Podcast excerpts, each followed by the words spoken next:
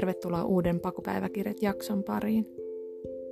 Tässä jaksossa seikkaillaan Fugessa, tutustutaan uusiin ihmisiin tien päällä, otetaan reissun ensimmäinen lämmin suihku ja aloitetaan matka kohti meidän pakumatkan päämäärää, Portugalia. Kiva kun sä kuuntelet.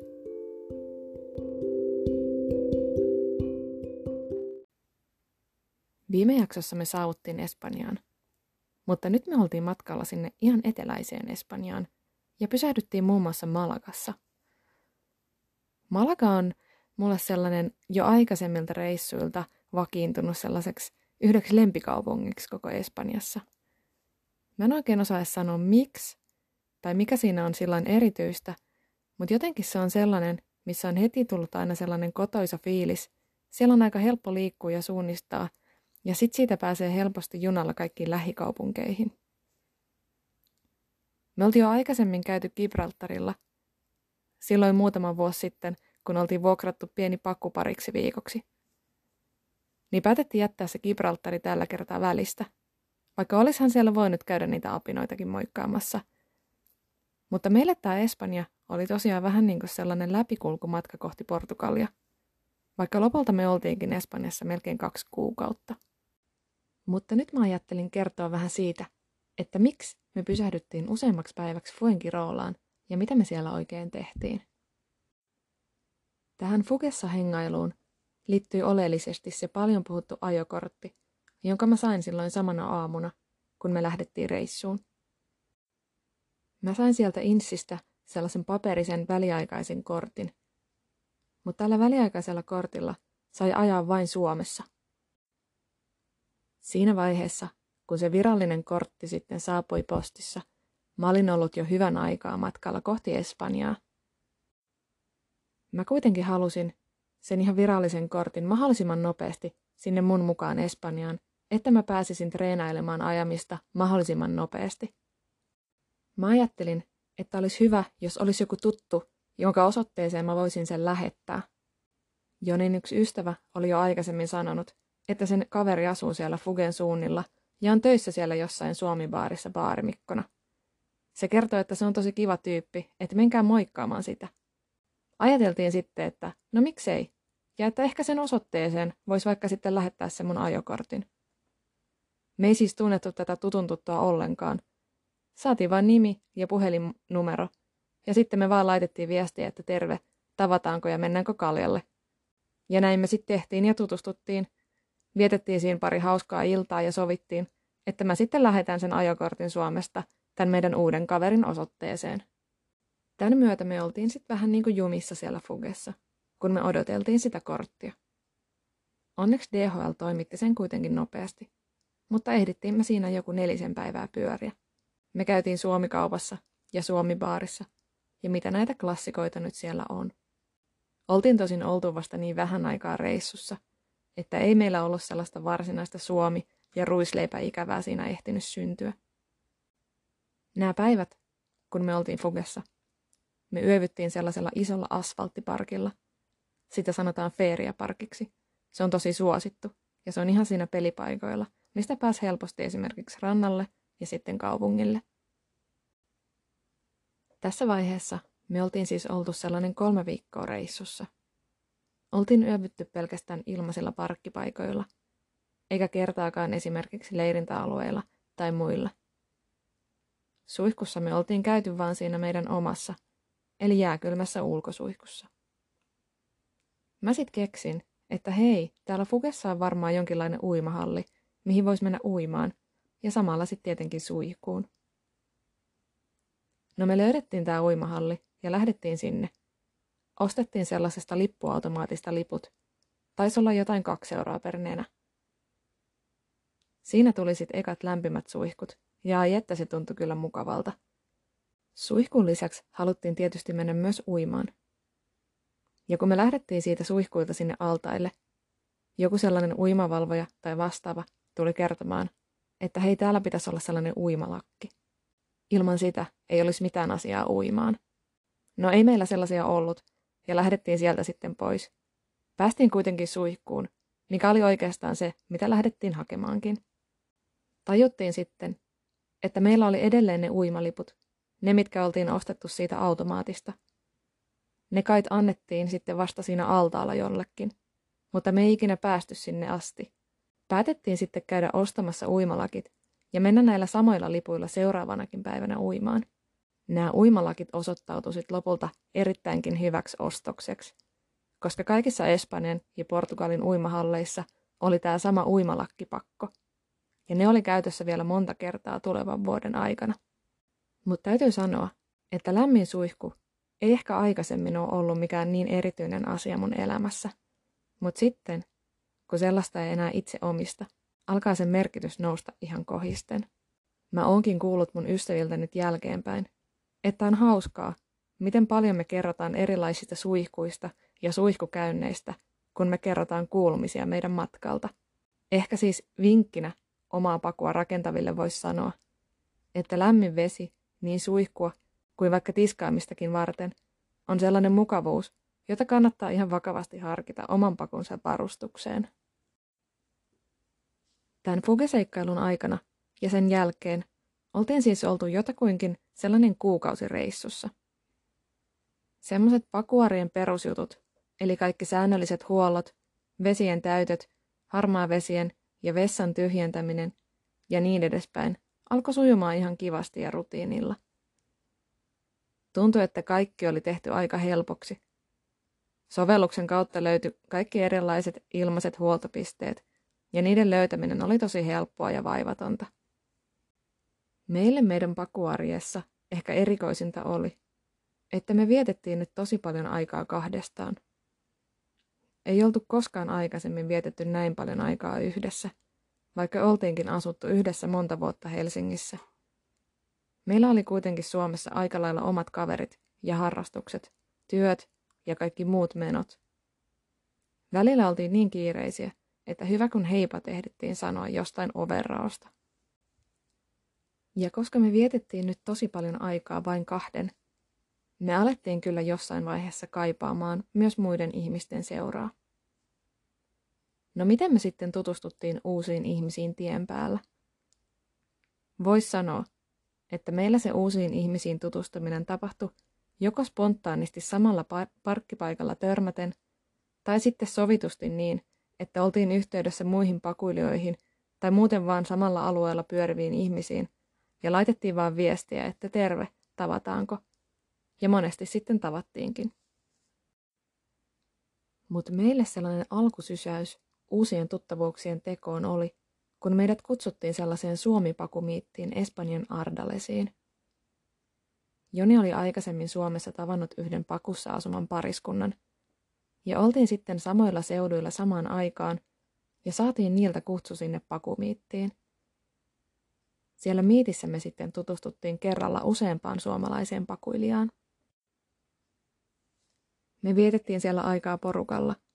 Meitä taisi olla yhteensä joku seitsemän pakua. Oltiin kaksi päivää sellaisessa rauhallisessa puskaparkissa. Laitettiin kaikki pakut siihen vierekkäin. Grillailtiin ja juteltiin pakussa asumisesta. Katsottiin yhdessä leffaa ja niin edespäin. Se oli jotenkin ihan supersiistiä. Viettää aikaa muiden, samasta elämäntyylistä kiinnostuneiden ihmisten kanssa.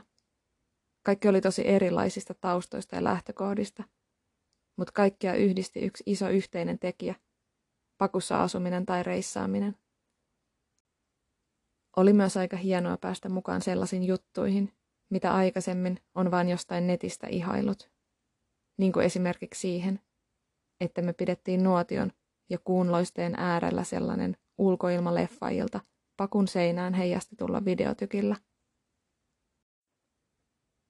Tämän pakumiitin jälkeen me lähdettiin sitten muiden mukana ja innostamana kokeilemaan sellaista via ferraatta kiipeilyreittiä – se on siis sellainen kiipeilyreitti, mikä menee esimerkiksi jonkun kallion seinämää pitkin sellaisilla rautasilla tikasaskelmilla.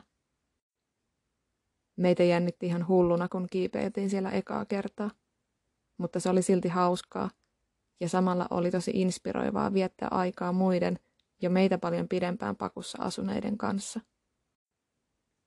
Tämän kiipeilykokemuksen jälkeen me ajauduttiin myös tutustumaan monen muuhun kiipeilyharrastajaan – ja vietettiin pari viikkoa yhdessä aikaa samassa leirissä Algodonaalisissa.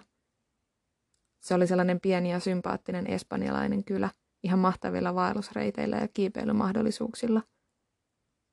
Siellä olisi voinut kokeilla myös varjoliitämistä, mutta meille nämä Via Ferraattat oli jo ihan tarpeeksi ekstriimiä. Me siis siinä reissun aluksi tutustuttiin aika paljon muihin suomalaisiin pakuilijoihin. Se tutustuminen tapahtui alkuun aika lailla meidän aikaisempien tuttujen ja tutun tuttujen kautta. Ja siitä sitten pikkuhiljaa tutustuttiin näiden ihmisten kautta aina uusiin ja uusiin ihmisiin.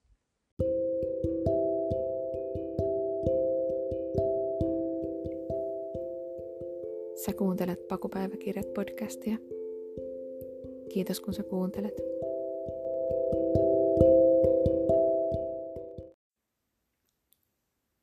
Kun me oltiin vietetty se pari viikkoa siellä pääsääntöisesti muiden suomalaisten kanssa pakuleirissä, me päätettiin jatkaa matkaa, ja oli heti aika selvää, että nyt me suunnataan kohti Portugalia. Portugali oli muutenkin ollut meidän se varsinainen kohde, vaikka viihdyttiinkin ihan hyvin Espanjassa. Jos Espanjassa me oltiin kaikki yöt ilmaisissa matka- tai puskaparkeissa, niin Portugalissa me vietettiin öitä myös silloin tällöin leirintäalueilla ja sen lisäksi erilaisilla farmeilla ja viinitiloilla. Nämä paikat löytyy Park Fortnite-sovelluksesta sellaisella traktorisymbolilla, ja me kutsuttiinkin niitä usein traktoripaikoiksi. Näillä traktoripaikoilla oli meidän mielestä luontevampaa ja helpompaa löytää sellaista meidän henkistä seuraa kuin esimerkiksi leirintäalueilta. Leirintäalueet oli maasta ja paikasta riippumatta lähes aina samanlaisia, ja niissä oli sellainen samanlainen ja samanhenkinen tunnelma. En nyt sanoisi, etteikö olisi viihdytty leirintäalueillakin välillä ihan hyvin, mutta oli se vähän sillä tavalla, että jos oot yhden kerran leirintäalueella ollut, niin sitten oot kyllä nähnyt ne kaikki. Farmeilla ja viinitiloilla, eli näillä traktoripaikoilla yöpyössä, ei koskaan tiennyt, mitä tuleman piti. Että oltiinko siellä vain selvästi maksavina asiakkaina vai tutustuttiinko lähemmin paikan omistajaan ja muihin siellä yöpyjiin. Kerran yhden paikan omistaja, missä yövyttiin, halusi viedä meidät paikalliselle marketille. Kerran osallistuttiin omistajan järjestämiin grillijuhliin ja kerran katsottiin Euroviisuja paikan omistajan terassilla. Aina ne paikan omistajat oli myös tosi vieraanvaraisia ja tosi ystävällisiä. Ne kertoi usein vinkkejä lähialueille ja toi monesti jotain oman tilan tuotteita meille maistettavaksi. Kerran meidän tuolille oli yön aikana ilmestynyt kananmunia paikanpitäjältä. Ja kerran saatiin paikallista jälkiruokaa rasiaan pakattuna, kun lähdettiin. Eli toki, kun me mentiin jonkun yksityiseen pihan yöpymään, oli siinä ihan luonnollista, että tutustuttiin vähän syvemmin sen paikan omistajan ja myös muiden yöpyjien kanssa. Tätä kautta me saatiinkin luotua useampia tosi hienoja ja vieläkin jatkuvia ystävyyssuhteita. Mutta lähtökohtaisesti seuran ja uusien tuttavuuksien luominen pakussa reissatessa on aika helppoa, jos sitä seuraa siis kaipaa. Pakussa asuminen ja reissaaminen on jo silleen itsessään niin yhdistävä tekijä, että aina löytyy juteltavaa uusien ihmisten kanssa tästä aiheesta. Usein kun tutustutaan, esitellään omat autot ja se, mitä hienouksia sieltä löytyy. Onko suihku, onko lämmitin, minkälainen vessa teillä on. Sitten usein myös vaihdetaan vinkkejä kivoista kohteista tai vaikka vaan toimivasta vedentäyttöpaikasta. Ja ylipäätään jutellaan siitä, kauanko on ollut matkalla ja kuinka kauan aikoo vielä olla. Tämän alkututustumisen jälkeen on luontevaa koota jonkun auton luokse kaikkien retkituolit kaataa lasiin halpaa, mutta tosi hyvää viiniä ja jutella vielä vähän lisää. Vois sanoa, että meidän matkalla me tutustuttiin kyllä tosi moneen ihmiseen silleen pintapuolisesti ja sitten sellaiseen kouralliseen ihmisiä vähän syvemmin. Oltiin kyllä tosi kiitollisia jokaisesta kohtaamisesta, mitä meidän eteen meidän matkalla tuli. Vaikka välillä aina uudelleen ja uudelleen tapahtuva tutustuminen tuntui ehkä vähän raskaaltakin, Sai jokaisesta uudesta kohtaamisesta jotain uutta ajateltavaa ja usein myös joitain vinkkejä tulevaisuuden varalle. Mutta mitä mä sitten opin itsestäni, ja suhteesta muihin ihmisiin meidän pakumatkan aikana. Ainakin sen, että vaikka mä pidän kyllä itseäni sellaisena melko sosiaalisena ja sellaisena, että on aina tutustunut uusiin ihmisiin innolla ja aika helpostikin, niin tällaisessa ympäristössä, missä mulla oli lähes joka päivä tai ainakin joka viikko mahdollisuus tutustua uusiin, tosi kiinnostaviin ihmisiin, mä samalla huomasin ja ymmärsin, että mä nautin kyllä tosi paljon myös siitä, kun saan olla ihan yksin. Kiinnostavaa oli myös se, että vaikka me ollaan Jonin kanssa oltu melkein kymmenen vuotta yhdessä, Joni ja ehkä myös mä itse tajusin vasta pakussa asuessa, että mä en oikeastaan kaipaa niin paljon sellaista sosialisoitumista, uusiin ihmisiin tutustumista, kuin mitä mä olisin ehkä aikaisemmin voinut ajatella. Ja myös se, että koska me vietettiin ekaa kertaa kymmenen vuoteen näin tiiviisti aikaa Jonin kanssa ihan kahdestaan, Joni ymmärsi, että mä en ehkä olekaan niin puhelias ja sosiaalinen kuin mitä se oli musta aikaisemmin ajatellut. Sellainen hiljainen ja omissa oloissa viihtyvä Susanna oli Jonille ihan uusi kokemus. Oli siis oikeasti aika siistiä, miten me opittiin ja oivallettiin ihan uusia puolia toisistamme – vielä kaikkien näiden yhteisten vuosien jälkeen. Joni onkin monesti sanonut, että parisuhteessa iso ja uusi vaihe on aina se, kun muutetaan yhteen ja jaetaan yhteinen arki samassa kodissa. Mutta se, että muutti yhdessä pieneen pakuun ja jakaa sitten arjen yhdessä, on jopa isompi muutos kuin se ensimmäinen yhteenmuutto. Mutta näitä parisuhteen ja pakussa asumisen oivalluksia Mä taidan kertoa teille joku toinen kerta. Mut vielä niistä uusista ystävistä, mitä saatiin tien päällä. Mä haluan lähettää teille kaikille tosi lämpimiä terveisiä, jos te kuuntelette tätä jaksoa. Oli ihana tutustua teihin kaikkiin. Ja kiitos, että te olitte osa meidän matkaa.